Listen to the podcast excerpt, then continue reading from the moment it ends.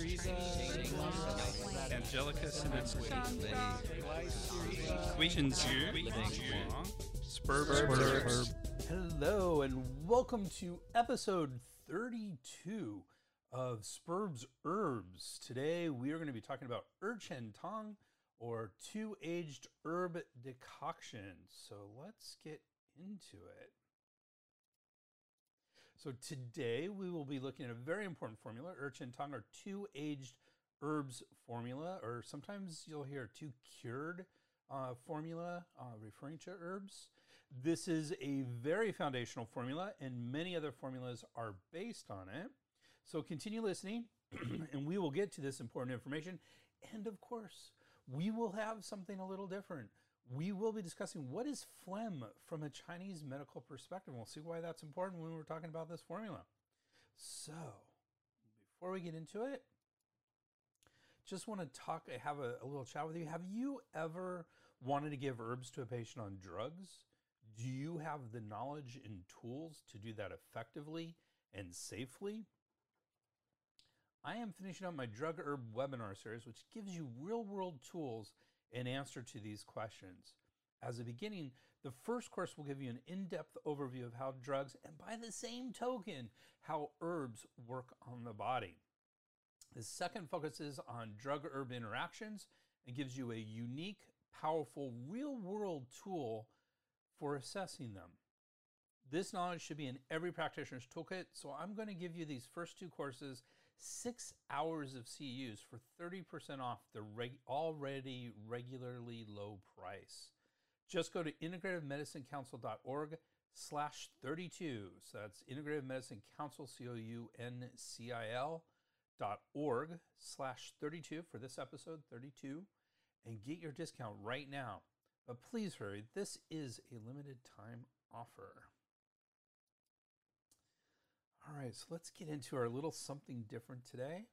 Today, we are going to be talking about phlegm, which is considered an internal pathogen. And because the formula that we're doing, its main job is to, to, uh, to uh, treat phlegm. So let's understand a little bit about phlegm before we get into it. So, phlegm is an internal path pathogen. Internal pathogens or pathogenic factors. Sometimes you'll hear them as internal pathogens or other times as pathogenic factors. Uh, uh, there's probably not a whole bunch of difference between those two translations. Are either internally generated or transformed from an external pathogenic factor. There are three exceptions here where an external factor can direct, directly go interior without going through an external stage. These include invasion of cold in the stomach. Actually, all three of these are invasion of cold. First is invasion of cold into the stomach. The second is invasion of cold into the intestines. And the third is invasion of cold in the uterus. So, right there, you know, one thing uh, with these external pathogenic factors, cold can penetrate. But we're not talking about cold today. We're talking about phlegm. Those are just examples of internal pathogens. So let's get into phlegm. So according to Maciocia, uh, if you're not familiar with Maciocia, he he uh, has has written the fundamental textbooks. Uh, I, I, don't know a school around. There's there's one other major textbook, and most schools will use uh, both actually. So um, as as foundational uh, textbook for Chinese medicine, like the first textbook that you'll get into. So Maciocia is a big one. Uh, and, and here's some quotes from him. Phlegm is a very important and common internal pathogenic factor. It can be involved in and cause serious conditions such as cancer, heart disease, and stroke. Phlegm is at the same time a pathological condition and an etiological factor. In other words, etiological means a causative factor, as it can be retained over a long period of time and become a cause of disease. So it is a disease, it's a pathological condition, but it can also cause other pathological diseases as well, such as cancer. You know, phlegm in and of itself is not going to be cause of a cancer, but phlegm that's been there for a long time, mixed in with blood stasis potentially and some other things, then we have the potential for a cancer to form. The main cause for the formation of phlegm is spleen deficiency. So spleen is a very interesting organ. It's probably a, um, one of the more important organs. I mean, you can make the case that every organ is important, but spleen is where we get what we call our post heaven qi. So this is very important for in Chinese medicine. And if you're really into Western medicine, you might be scratching your head. It's like spleen that important? And the reality is, from a Western point of view, the spleen is not an incredibly important. It's it's part of the immune system. It's part of the lymphatic system, and is is useful in that. But we you know we can take out the spleen in Western medicine and not worry about it at all. But in Chinese medicine, spleen is incredibly important. Is actually considered the main digestive organ. Now, if you're thinking this from a Western point of view, you're scratching your head. Like the spleen has zero, no effect on digestion whatsoever, according to Western medicine. But in Chinese medicine, there's no such thing as a pancreas. In fact, there is a, a Chinese book uh, around 1600s that describes the tail of the spleen. And if you know the spleen, what it looks like, it looks like an oddly shaped balloon. There's no tail to it whatsoever. But right below it is the pancreas, which is very triangular shaped and could be considered a tail. So when we are talking about the spleen in Chinese medicine, we're talking about a spleen pancreas complex. And then if you look at the pancreas and its role in digestion, you very easily understand why, if we are putting those two together in Chinese medicine, why the spleen is so important for digestion uh, in, in Chinese medicine because the pancreas, of course, does all the enzymes that break down the food. Without the pancreas, uh, you need to supplement those enzymes, which we can do these days. Not not perfectly, but we can do pretty well. Um, but you will not survive without a pancreas. You can't eat without a pancreas, uh, at least you know for that, you know most of human history. So spleen deficiency involves the pancreas as part of this whole process, and that makes a bit more sense when we're talking about as a digestive organ. So when it's deficient, it's not doing its job well. And if it's not doing its job well, then things aren't moving and digesting and things along those lines. And that's what we do. And that's when phlegm comes in. One of the roles of the spleen is something called transform and transport body fluids. Again, this is a very Chinese concept. Um, but when the spleen is deficient, it fails to transform these and transport these body fluids, and they accumulate and change over time into phlegm. So initially, we, we often will say there will be a damp forming, which is sort of a stagnation of these body fluids, but as they congeal and there's a little bit of heat and it starts to get a little bit thicker, then we get into phlegm. So dampness will go into phlegm over time. And that's what we're talking about here. The lungs and kidneys are also involved in the formation of phlegm. If the lungs fail to diffuse and make fluids descend, and if the kidneys fail to transform and excrete fluids, these may accumulate into phlegm as well. The essential signs of phlegm are a swollen tongue body, a sticky tongue coating, and a slippery or wiry pulse. So these are all, again, sort of technical Chinese terms. So swollen tongue body means it's exactly what it sounds like. It's fat. It's a big tongue. Uh, often we'll, we'll talk about um, scallops on the side of the tongue because the tongue is so large it presses up against the teeth and it scallops the edges of the, of the tongue. A sticky tongue coating is indicative of dampness and phlegm. So sticky is, a, you know, there's no, you just look at a bunch of tongues and you realize what's a sticky tongue, you know, a sticky tongue coating. And the slippery or wiry pulse, so sli- these are technical pulse descriptions. Uh, a slippery pulse is often described as a pearl, a string of pearls being pulled un- over, pulled under your under your fingertips. So it, it's very rounded and smooth, and not exactly a normal pulse. It's it's a little bit too rounded, um, and that's a slippery pulse. A wiry pulse, I've heard it described several different ways. One of my my pulse mentors said it's when all three positions we we we do the pulse in three different positions. All three positions hit the the the fingertips at the same time. Others talk about it as like a, a guitar string, um, though the, the differences between wiry pulse and tight pulse can be a little bit difficult to, to really suss out sometimes. But a wiry pulse is a common pulse and can be indicative of a phlegm as well. Other symptoms may include a feeling of oppression of the chest, nausea, a feeling of heaviness, a feeling of muzziness or fuzziness of the head, and dizziness. These are all signs of, phlegm. Other signs of chronic phlegm include lack of luster, and it has here in parentheses shen. Again, these are quotes from Maciocia, um, and and shen is translated often as spirit. And so when we say lack of luster or shen of the eyes, what we're saying is the eyes are dull. Um, we, we often will look in the eyes to see if there's shen or spirit behind them. And it's, it's, it's again, one of those concepts when you look at hundreds of eyes, you kind of get to the point where you know when, when there's shen behind it and when there isn't. But trying to describe it is, for me, not easy to do. I'm not a very visual person, so it's hard for me to, um, to describe this sort of things. But that's what we're talking about, sort of lack of luster or shen of the eyes. Dark eye sockets. Corners of the eyes have very slight cracks with exudate. So exudate in general is a sign of phlegm, potentially a sign of phlegm. Sallow complexion, so sort of a, a white yellow complexion. Swollen body, puffy face. Obesity is just in and of itself a potential sign for phlegm. Though I wouldn't say obesity means phlegm, I would say that phlegm can engender obesity, would be a better way to say it. So you can be obese and not have lots of phlegm, though you definitely, in all likelihood, have a propensity towards it. Greasy skin, sweaty external genitalia, axillae or palms and soles. Uh, so, so sweaty axilla, which is below, is is your underarm or palms and soles. Enlarged fingers and toes, and thick thumbs. So just a general swelling sort of idea here. Some sayings and findings about phlegm including these are again all from, from Maciocia. Phlegm is a yin pathogenic factor and it injures yang. We have talked about yin and yang previously, so it's, a, it's important for us to understand this that it's a pathology of yin that injures yang.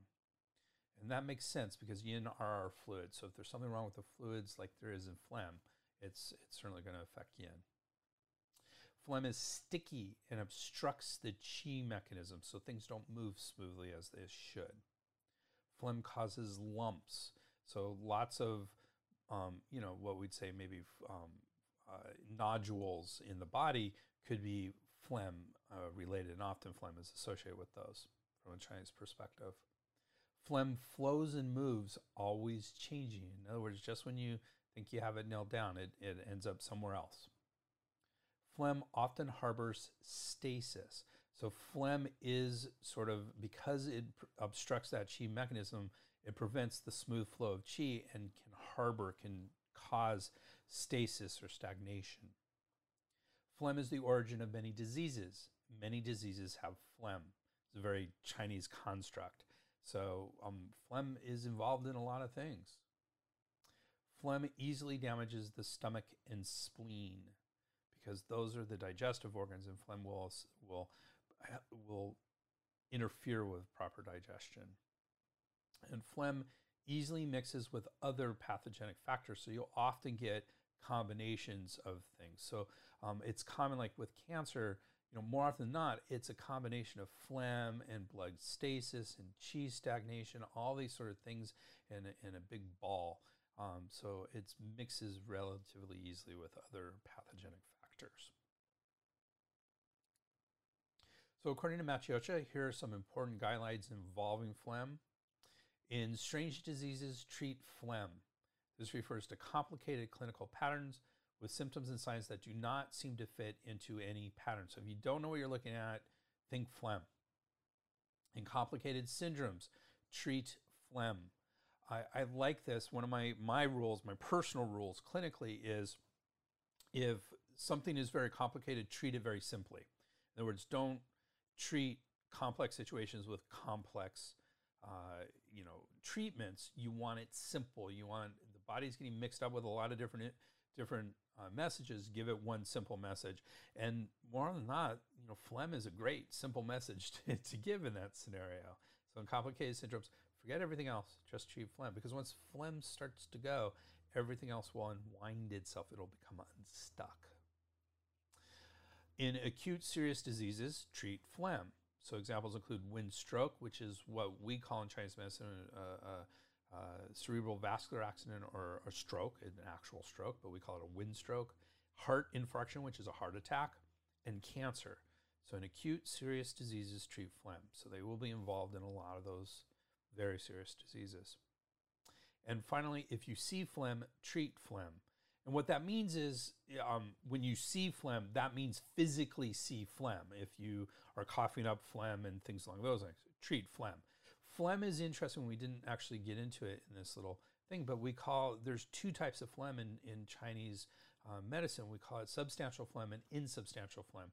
So substantial phlegm is that phlegm you can see, and that is phlegm, as we're discussing here. But then we also have this sort of insubstantial phlegm that is is more of a theoretical medical construct in my mind than an actual physical thing. Um, I think it, it's it's a very useful construct, and I do that. But that's what we're talking about with these complicated cases, these serious diseases, is probably more that insubstantial phlegm rather than anything substantial that you will see. It is obvious from this short introduction that phlegm is an important pathogen in Chinese medicine. And that leads us to today's formula, er, chen tang. It is not only it's not the only formula for phlegm, but it is among the most important, and many of the other phlegm formulas are based on this one formula. So, without further ado, let's get into urchin tong.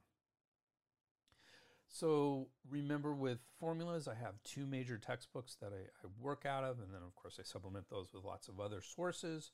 Uh, the first of those is Scheid and his team, and this is uh, a very foundational book. It's the one. It's a, it's an update, but it's the one that I learned when you know going through formulas in, in Chinese medical school. And uh, he talks about, or that team talks about the name of Urchin Tong uh, the name of this form, this is a quote, the name of this formula indicates that the two chief herbs, unlike most other herbs, become more effective when they have been stored for some time because this makes their action less harsh. As noted in medical formulas collected and analyzed, aged Citri reticulata, reticulate pericarpium or Chen Pi and Pinellia rhizoma preparatum Zhibanxia are highly valued because there's no worry about their drying and dispersing natures. So these are both drying and dispersing, but if they're aged, cured, quote, aged or cured, then they become less dispersing and drying and are, are highly valued. Hence, the formula has two aged in its name. So that's where we're coming from. That's why the names of these of, of the formula is that they're aged to prevent too much drying and dispersing in these two herbs. And we're going to find out those are two very important herbs in this formula. Other names for this formula are Urchen Wan. Tang means decoction, Wan means pill. So Urchen Wan means two cured pill or two, two aged pills. You might also see the same exact Urchen Tang, but spelled ERH rather than ER. Um, again, the same thing, it's just a different way of of translating a Chinese character into Latinized alphabet. And so um, they're both er. It's the exact same word, just one I think is Wade-Giles, and the other one's definitely pinyin. You also be called Tu Chen decoction or pill, Tu vintage herbs decoction, and sometimes in a pure uh, English translation, citrus and pinellia combination. Citrus being that Chen Pi that we were talking about, and Pinellia being that Zhiban Xia that we're going to get into. Uh, so citrus and Pinellia combination. This formula is in the category of formulas that dry dampness and transform phlegm. So you noticed in my, my conversation about phlegm, I, I mentioned dampness quite a bit because dampness is on a continuum. I like to say it's on a continuum of phlegm. At one end, there's dampness, on the other end, there's very congealed solid phlegm, and in between those two is a continuum. So we often will treat both at the same time. So formulas that dry dampness and transform phlegm. And Chen and Chen, which is the other textbook that I use, put translates this as damp drying and phlegm dissolving formula. So similar but slightly different translation. Scheid says this formula dries dampness, transforms phlegm, regulates the qi, and harmonizes the middle burner. Middle burner. So these are all very Chinese uh, concept, you know, uh, Chinese related concepts. So dries dampness makes a lot of sense. If you're drying phlegm, you're you're you're drying dampness transforms phlegm. rather than dry, this this word transform has some really interesting connotations to it. But the idea is we're we're we're changing phlegm into something that's a little bit more uh, easier for the body to deal with. Regulates the chi, which means it moves the chi, and phlegm is going to stop chi from moving. So that's a really important concept here. And harmonizes the middle burner. The middle burner is where our digestive organs are. That's where the liver is as well. And this is, um, you know, helps the liver a little bit too. That regulate the chi is often an, an issue around the liver because the liver moves. His job is to move chi. So harmonizes the middle burner. Kind of make sure that everything's in harmony in that middle burner. So that's a really positive sort of thing. Chen Chen very similarly says it dries dampness and dissolves phlegm and regulates qi and harmonizes the middle jiao or burner. Jiao is just the Chinese term for burner.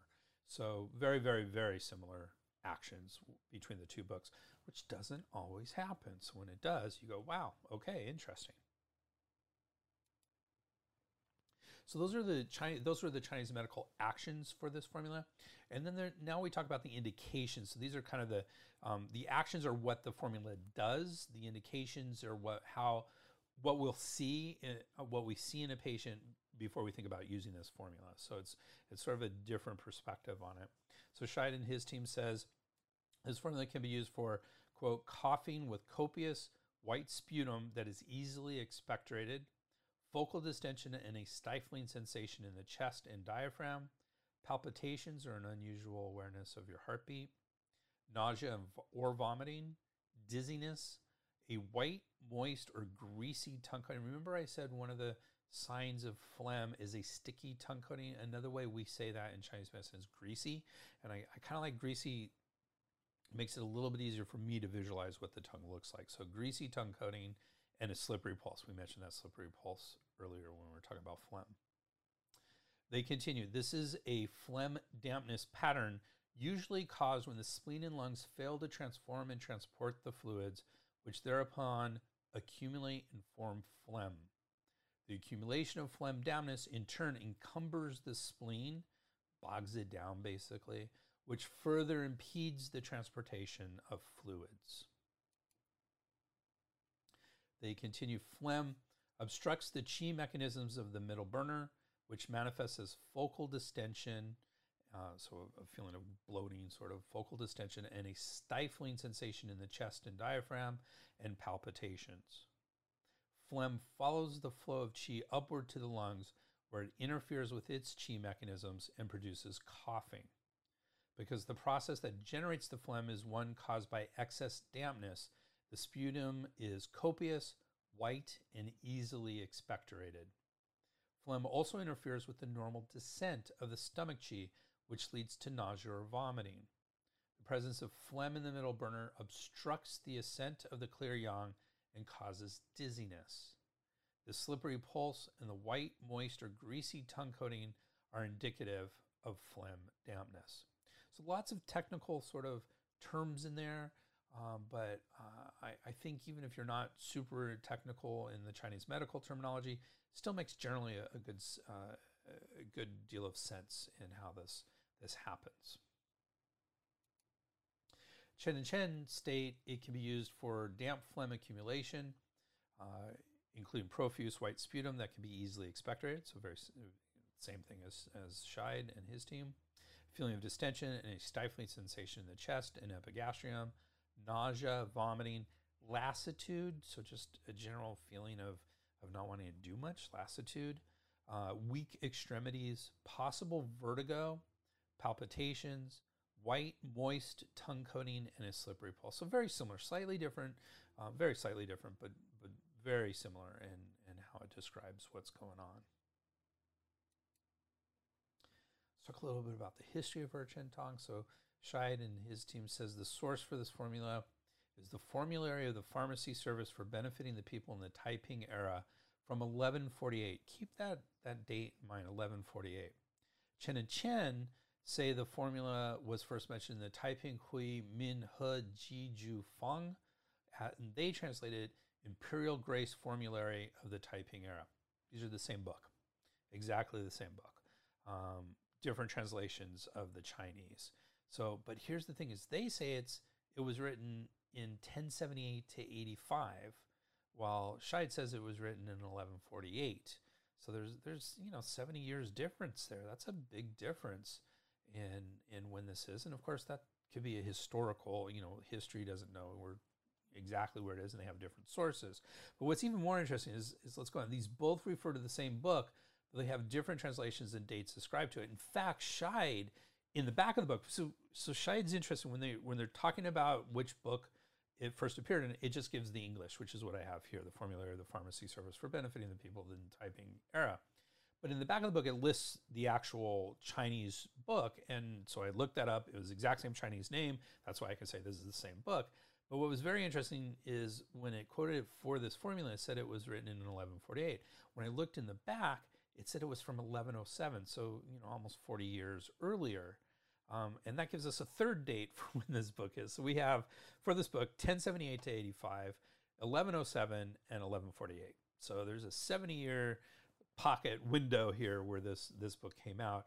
Um, you know, these days that's probably not a huge issue. It's over a thousand. It's about a thousand years old, give or take.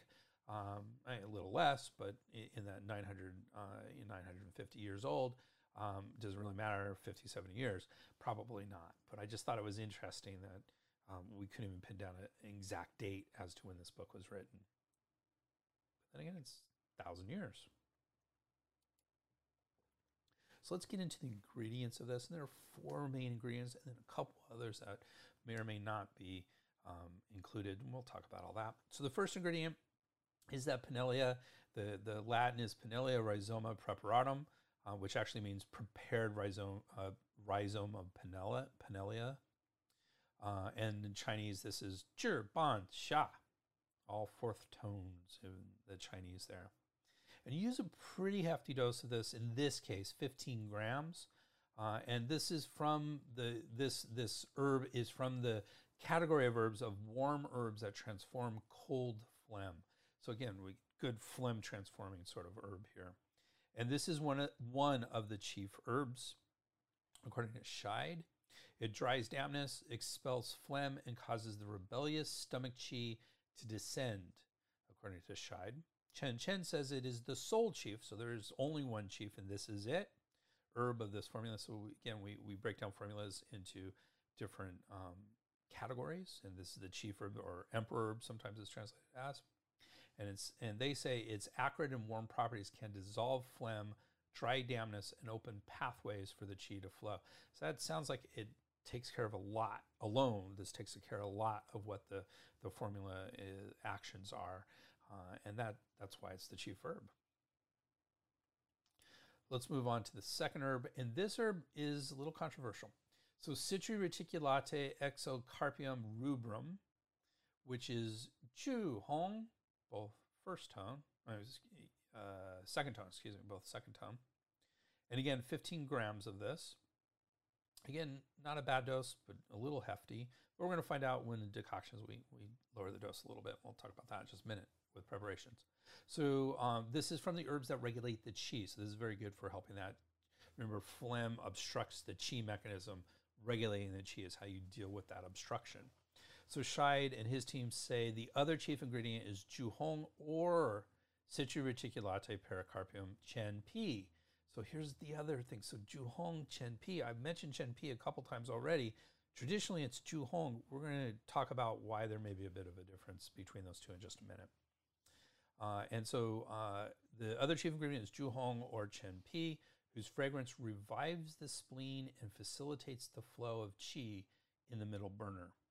Its acrid flavor disperses clumped qi, while its bitter warmth disperses cold and dries dampness. So again, we have some dry, dry, some damp drying there, which is useful for this formula, and it disperses qi, it regulates qi. That's very useful for this formula. Chen Chen says it activates and regulates qi to remove residual phlegm and dampness. So again, very similar uh, to to that. Now, Chen and Chen, I'll be honest with you, so Scheid is, is usually very, and their team is very specific about what is the emperor herb or the chief herb and what are the envoys and deputies and assistant herbs.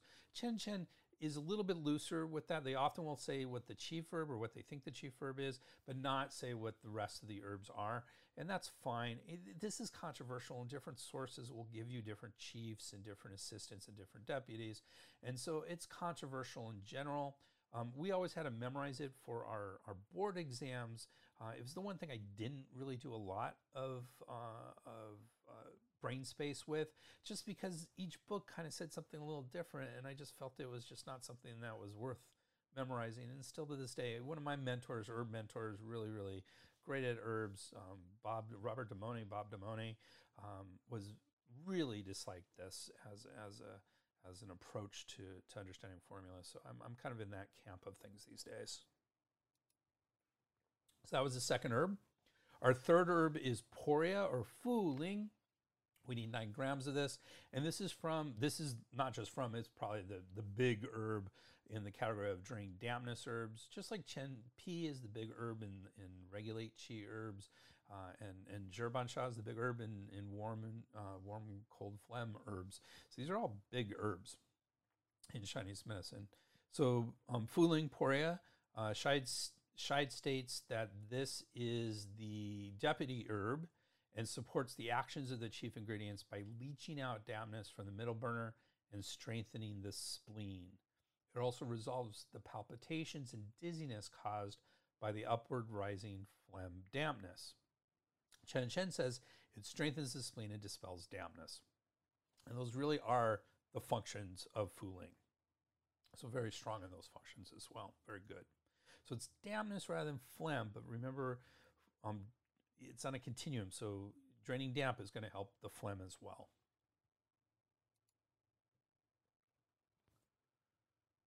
Next up, and our, our fourth of the, the four big ones, is Glycyrrhizae radix preparata or prepared licorice root.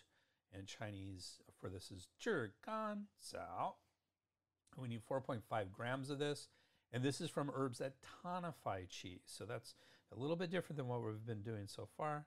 Scheid and his team says say this is an assistant herb that tonifies the spleen. So uh, it kind of assists everything, but it's not main in the functions. Chen Chen say it harmonizes all of the herbs and regulates the lung and spleen. So it's an interesting herb, very, very, very, I would say this is probably the most used herb in Chinese medicine. So super important herb. And it's often put into formulas to do that harmonizing. It has this ability to harmonize other herbs. So it's often in, in it for that, that rationale. So there we go. Those are the four big ones. So we're going to take a little step off now from talking about the ingredients specifically, and we're going to talk a little bit about preparation, and then we're going to get back to the, the last two potential ingredients here. So let's do that. So standard preparation, and by standard I kind of mean traditional. Traditional preparation for this formula is to grind these four ingredients and take 12 grams as a draft. So a draft is basically um, there's a couple ways. I, I you can put in hot water and then drink drink it. Um, or the other thing is you just put the powder and then and then wash it down with some hot water. So that's a draft. So 12 grams is a draft with seven pieces of Zingiberis rhizoma recens or Shengjiang, which is fresh ginger. So seven pieces. So when we say a piece, we're really talking about a quarter size piece, maybe a little thicker than a quarter. So that's a lot of ginger. So you're supposed to take it as a draft with that and one piece of Mume fructus or Wu Mei, which is a um, uh, dried plum, basically. Uh, and that's that's Mume fructus. And, and by dried plum, it's a specific you know, species of plum uh, that's used for that. So those are the two other herbs that we haven't mentioned yet is fresh ginger and this Wu Mei or, or plum. We're going to get into those in just a minute, what they can do.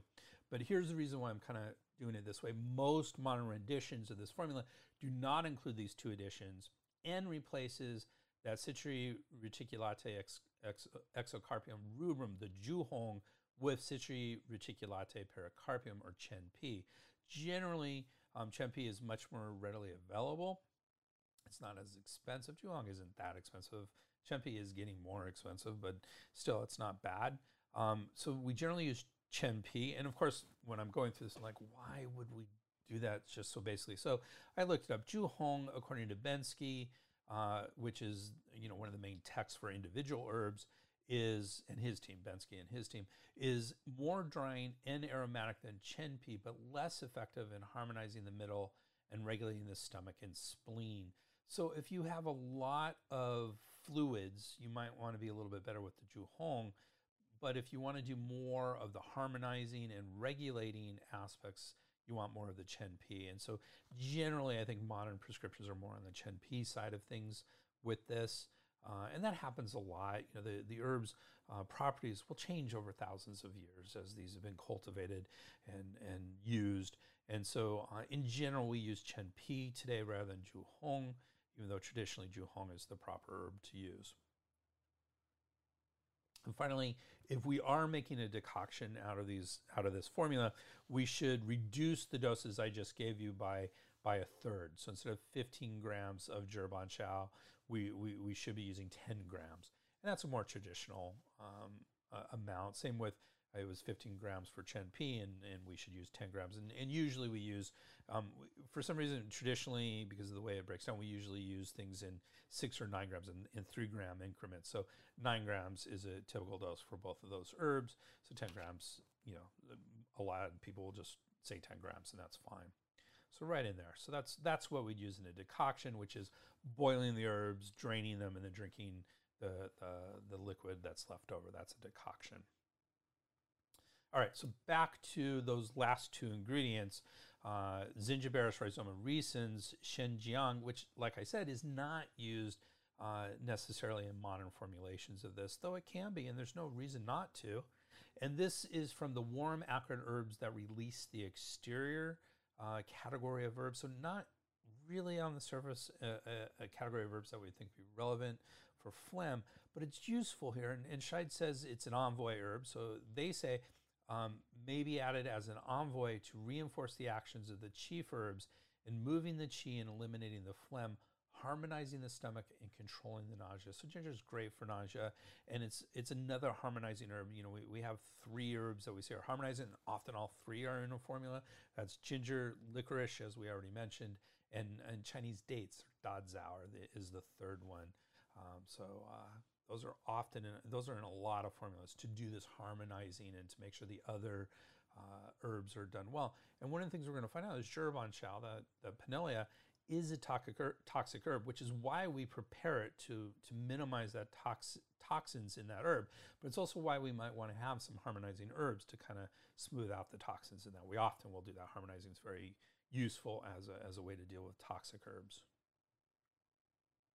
Chen Chen says this herb relieves nausea and vomiting by guiding stomach qi downward and helps to detoxify the Zhibanxia. So um, that's an interest that Pinellia.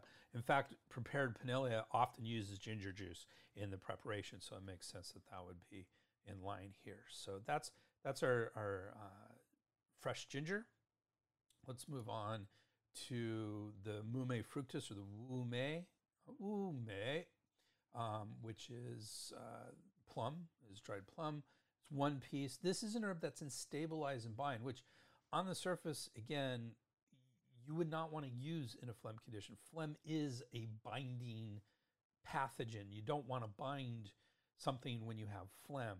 So this is interesting that this is used in this formula. So let's figure out why that might be the case. And actually, it, it shows a very traditional sort of approach to a formula. So according to Scheid and his team, it counterbalances the dispersing tendencies of the chief ingredients and thereby prevents the dissipation of lung qi. Its astringent nature also acts to collect the phlegm together before it can be eliminated. Chen Chen says since patients with this syndrome already have qi deficiency, a very small amount, and this is a small amount, of Wu Mei is used to astringe the lung to prevent qi loss. The restraining effect of Wu Mei also balances the dispersing nature of Zhibanxia, thereby minimizing the potential side effects of both herbs. So that's really how we look at this is just to make sure we don't go too far in one direction with the other herbs. And we do that a lot in formulas is we'll, we'll, come, we'll throw in something that's the exact opposite of what we're trying to accomplish just to make sure that we don't Um, what I, I like to say is um, herbs and formulas can be very pushy in their actions. In, in other words, an acupuncture, if you get an acupuncture point wrong, it's usually okay. The, the, the, the body kind of you know knows what it's doing and it's not it, it, acupuncture to me is not a pushy modality but herbs can be very pushy in other words even if you your body doesn't want something to occur an herb can push it to do that anyways and it can cause more harm and in fact if you look at the history of herbs there's a lot uh, of history that says uh, my my er, my book is a is an antidote to what everyone else is doing wrong, you know, in, in Chinese herbology, because they are pushy. You can cause things to go bad. And so that's why throwing in a little bit of the opposite of what you're trying to do is, is very regulatory and kind of prevents too much pushiness in an herbal formula. And this is a relatively pushy herbal formula. So this Wu Mei kind of balances out a little bit. It balances out a little bit, which I really like. All right, there's lots of commentary about this formula. Um, Scheid has a very long commentary, not talking about all of. I'm not haven't included all that, but I've included some of it that I wanted to talk about here. And uh, this is from Scheid. A lot of it is quotes from Scheid. And of course, I'll throw in my own comments as we go along. So um, Scheid and, and his team says this formula serves as the foundation for literally dozens of other formulas that address the problem of phlegm. Again, as I said, this is a foundational formula, so that, that's it. They continue the close connection between spleen deficiency and phlegm is illustrated by the fact that with the addition of ginseng radix, ren-shen, and Atractylodes macrocephalae rhizoma, or baizhu, this formula is transformed into six gentlemen decoction, or Liu Junzitang, one of my favorite formulas, um, which is one of the principal formulas for tonifying the qi. So in other words, all you do is add in two qi tonifiers, and now this is a qi tonic, tonifying formula, a relatively balanced qi tonifier. In terms of its functions, however, Erchen Tang is a qi regulating formula and is thus indicated for excess patterns following a famous adage first expressed by Peng An Chang in Indispensable Tools for Pattern Treatment. He says experts in treating phlegm treat the qi, not the phlegm. Once the qi is normalized, the fluids of the entire body follow the qi and are also normalized. That's a very interesting concept. So don't treat the phlegm, treat the qi. Interesting. Historically, this formula can be viewed as a combination of minor Pinellia plus Poria decoction, or Xiao Banxia Jia Fuling Tang, and Pinellia and Magnolia bark decoction, or Banxia Houpo Tang, from Essentials from the Golden Cabinet. So Essentials from the Golden, Golden Cabinet is along, um, which is part of the same book as the Shang Han Lun, um, they were split into two books later on in history, but they were originally one book. That is the first existing book on formulas. So this is a combination of two very old formulas. Both of these are chi regulating formulas. The former treating phlegm and thin mucus in the epigastrium and diaphragmatic region, and the latter treating chi stagnation leading to phlegm in the throat and chest. So interesting. So this they're chi movers, but again, it goes to that idea of if you move the chi, the phlegm will move as well. Other physicians expanded the use of this formula to include such diverse problems as excessive drooling in children, diarrhea, stomach pain, insomnia, as well as hypersomnia, so too little, you know, not being able to sleep, and too much sleep, menstrual disorders, infertility, and emotional constraint, to name but a few that this formula is, at the most fundamental level, for regulating the qi dynamic and fluid, metal- fluid metabolism, can also be seen in its putatively less important ingredients, the assistant and envoy herbs. There you go. They continue. Several commentators, such as Chen Nian Zhu in Compendium of Songs on Modern Formulas and Tang Zong Hai in Discussion of Blood Patterns, argue that because all phlegm is a pathological transformation of water, Fuling should be viewed as the main herb in this formula. Interesting. Considering just the relative dosage of the ingredients, this is probably incorrect. In other words, we'd expect a higher dose of Fuling if that were the, the case here. But it does point to the importance in the treatment of phlegm disorders of reordering the fluid metabolism throughout the triple burner. Again, triple burner is an interesting organ in Chinese medicine that does not have any corollary in Western medicine. And usually, I think the easiest way to, to kind of think of the triple burner is that its its um, most important function is in fluid metabolism and moving chi and fluids around in the in the main body. At some point, we'll, we'll have a big discussion on the triple burner, which I'm not looking forward to because it's a it's a tough concept because we don't have any corollaries in Western medicine. So Scheid and his team continues. This applies as well to the use of Shengjiang and Wu Mei. Some writers, such as Wang Ang, in medical formulas collected and analyzed, and the authors of the 1964 standard textbook, Chinese Medical Formulas, consider these herbs superfluous, in other words, not necessary. But others, such as Li Fei and his colleagues in the most recent edition of Formulas, instead define them as exemplars of the subtleties of classical formula composition and that they focus on the lungs rather than the spleen to add a second prong to the regulation of chi and fluids. Interesting combat between different commentators. The acrid warming nature of Shengjiang promotes the qi dynamic and thereby helps to eliminate pathological fluids. Wu Mei balances this dispersing action of the, of the main herbs by means of its sourness while com- compensating for the loss of pathological fluids through coughing, increased urination, sweating by protecting and generating physiological fluids. So, in other words, it's compensating for patholog- loss of pathological fluids by protecting and generating normal or physiological fluids. So, very interesting, very subtle, complex formula. I love these small formulas that have a lot of different layers to them, and this is definitely one of those formulas. Chen Chen also has some commentary on this formula and says Erchen Tang is the basic formula for treating damp phlegm. According to traditional Chinese medicine theory, the spleen sends up clear fluids to the upper jiao or upper burner. Uh, remember, there's three burners. There's the upper, upper, middle, and lower. If this function is impaired, dampness may accumulate in the spleen and create phlegm. Thus, damp phlegm syndromes usually result from spleen deficiency or dysfunction.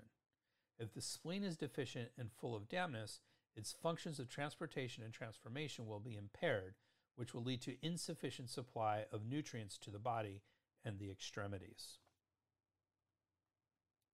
The result will be lassitude and weak extremities. The lung, on the other hand, stores phlegm. Phlegm accumulation in the lung manifests as coughing with profuse sputum. A feeling of distension and oppression in the chest and epigastrium arises as a result of damp phlegm obstructing the chest. Nausea and vomiting are due to damp phlegm obstructing stomach qi and causing it to rise abnormally. If damp phlegm affects the ascent of yang qi, then palpitations and vertigo can occur. So, interesting commentaries that kind of suss out and help explain why this formula works in the way it does. Now let's talk about modifications. Many, many modifications, as well as important derivative formulas, are based on this formula. As mentioned, Six Gentlemen decoction Liu Junzitang is a major and important derived formula.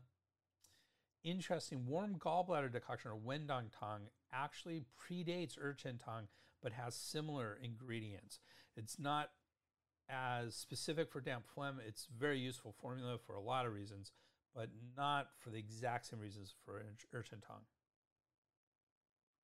Scheid and his team list several associated formulas, including Six Gentlemen of Metal and Water Decoction, or Jin Shui Liu Jun Jian.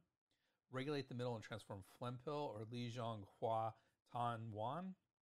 Six Serenity Decoction, or Liu An Jian. An Augmented Two Aged Herb Decoction, or Jia Wei Erchen Tang. Uh, we'll, we'll, see quite a bit, and that just just literally means additions and subtractions, and it's often translated as augmented, so changed. Chen Chen also has several related formulae. Uh, these include Dao Tan Tang or Guide Out Phlegm Decoction, a much stronger formula for eliminating phlegm. Ditan Tang, Scour Phlegm Decoction, eliminates phlegm and opens the sensory orifices. So one of the things that phlegm can do is, is dull the orifices or, or block, mist the orifices, and that's not a good thing. That's um, often uh, goes down into mania and, and schizophrenia. So we, we want to make sure those orifices are open. Uh, so Ditan Tang scar phlegm decoction is, is useful for that. It's used mostly for post-stroke patients with a stiff tongue and speech difficulties. So those when those orifices are are blocked, that has very similar. You know, I said mania and, and schizophrenia, but also post-stroke as well. Zhishuo, Erchen Tang are two cured decoction with aurantium and cardamom. Eliminates phlegm, regulates qi circulation, and relieves pain. It treats severe radiating pain in the chest with violent nausea and vomiting. So those are associated formula according to Chen Chen. Uh, comparisons. Let's compare these to a couple other formulas, and, and we're going to compare some of these. So both Guide Out Phlegm Decoction Dao Tan Tang, which we just mentioned, and Erchen Tang, uh, according to Scheid, treat patterns caused by phlegm dampness obstructing the qi dynamic.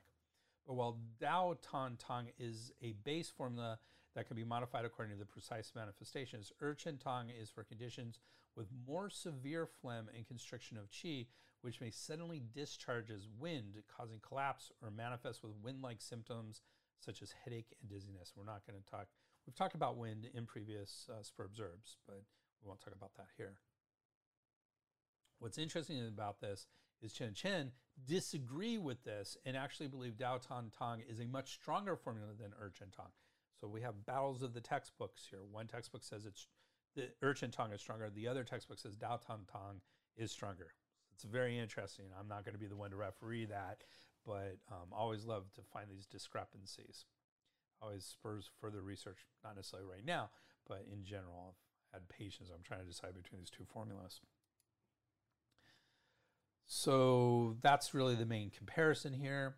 Some biomedical indications for this. This formula uh, is used for several biomedical conditions, including chronic bronchitis, Meniere's disease, and pleurisy. If you're not familiar with Meniere's disease, this is uh, tinnitus, you know, a, a, ringing in the ears, uh, along with uh, nausea and vomiting uh, and, and dizziness. So that's Meniere's a very disconcerting disease, not a fun disease, and difficult to actually treat because phlegm is difficult to treat. So this is could be useful for that. And pleurisy is painful. Um, the pleura are what line the inside of the lung and the outside of uh, inside of the lung space and the outside of the actual lung. And when that gets inflamed, you have pleurisy, which can be very painful. Chen Chen say it can treat upper respiratory tract infection, bronchitis, tracheitis, or uh, infection or inflammation of the trachea, emphysema, gastritis, peptic ulcer disease, gastrointestinal neurosis, nausea, vomiting, goiter, which is you know th- the thyroid, Meniere's disease again, seizures, and hangovers. That this could be useful for treating hangovers. That's interesting. So, a quick look at the science. I, I did do a brief, uh, you know, uh, uh, review of the literature on it. Didn't come up with much with this formula. Um, Chen Chen uh, lists some some Chinese studies in their textbook, and uh, showed some benefit to the following conditions: uh, bronchitis, bronchiolitis, atrophic gastritis, diabetes mellitus with a diagnosis of damp heat, seizures, and goiter as well. So goiter, they only had seven. That's not stat- statistically valid. The rest of these aren't huge numbers. Um, I put the n values, which is the number of subjects behind these. So, um, you know, they range from 7 to 128. So they're not huge numbers. Uh, 128 was an atrophic gastritis. Um, so those are interesting. I think they point in a direction but aren't definitive. You know, I wouldn't necessarily treat these conditions just based on these studies, but it's an interesting look at them. There are a couple drug herb interactions to be aware of. If you are going to use that ginger, Ginger potentially interferes with anticoagulants. Uh, that was a sea level study, so you know in humans, but relatively low level for humans. It also appears to inhibit cytochrome P450, 2C9, 2C19, and 3A4. If you don't know what that means, that's fine. That's technical, and I, I put it in there um, for those who have been through my drug herb interaction course. They'll understand that. Um, uh, licorice, may increase blood pressure. That's fairly well established, even though this says level C evidence. There's other indications that it's higher than that. It's, it's definitely well established that it can increase blood pressure on its own. Um, but here in a formula like this, especially when there's a lot of drainage happening, probably not going to ha- affect it too much, but something to be aware of. And Gonsil may also induce cytochrome P450, 2C9, and 3A4. Um, so again, not going to get too much into the cytochrome P450s, but useful for drug-drug interaction risks. Concerns. There are concerns about this formula. Scheid and his team say the improper dose of this formula can lead to excessive thirst and a dry throat. Without modification, it is contraindicated for cases with cough associated with lung yin deficiency. So if you have not enough fluids, your yin is deficient, this is going to drain fluid. So you want to be cautious with that, really cautious with that, or contraindicated. However, in their commentary of this formula, they say the main herb in this formula is intensely drying and therefore contraindicated in patterns characterized by a lack of body fluids. Okay, so this supports the yin thing. However, we're going to get to the however in just a minute. Traditionally, therefore, Zhibanxia is said to be contraindicated for patterns characterized by thirst, and many physicians prefer to use herbs like Fritillaria bulbus or Beimu and Trichosanthus radix, Tianhuafen, in these cases. So those are um, forming, those are herbs that also drain phlegm but aren't quite as dry as the Zhibanxia. They summarize their concerns by saying, although it is probably inadvisable to use this formula in cases of yin deficiency, as we mentioned, characterized by a severe lack of fluids, dryness alone is not a contraindication. This has become f- because phlegm itself generates dryness, partly by obstructing the movement of qi and fluids, and partly by being itself the pathological product of those body fluids that withdraws their moisture from the body.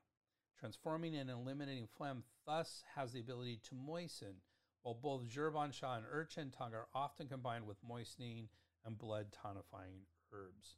So it's not an absolute contraindication, but it certainly is a, a caution if someone's dry or yin deficient.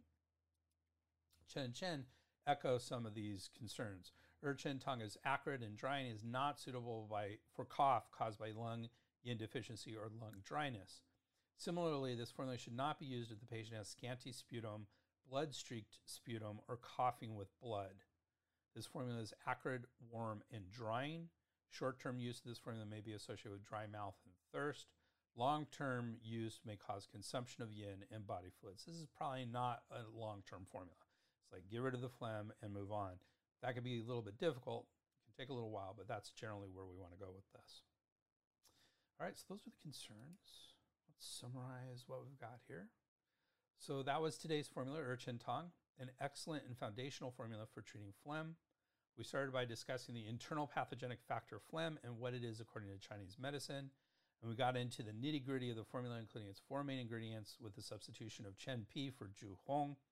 Lots of commentary, our concerns and cautions, as well as its potential drug interactions.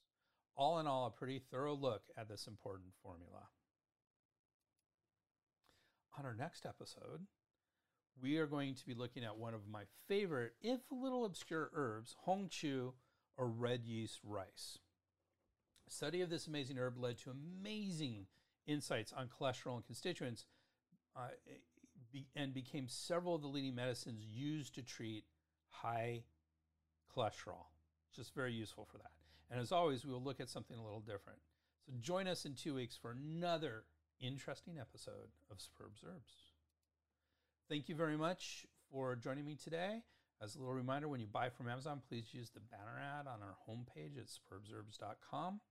If you like this podcast, please do us a huge favor. Give us a five star rating in your favorite podcast app. We would really appreciate that. And by we, I mean me. I'm, I'm a one man band here. I'd really appreciate that. And, and uh, it would be very helpful and, and uh, for growing our podcast. Appreciate it. And thank you in advance. As usual, you can always get in touch with me at Dr. Greg at spurbsherbs.com or at our website, www.spurbsherbs.com. And thank you very much. As usual, we have our bibliography and appreciate you hanging in there. Thank you very much. Spurbs Herbs. The proceeding was presented by Dr. Greg Sperber. We would like to thank Janelle for all her support and everybody else who contributed to this program. Janelle. Timothy Thompson. Dobbins. Rogers. Campbell.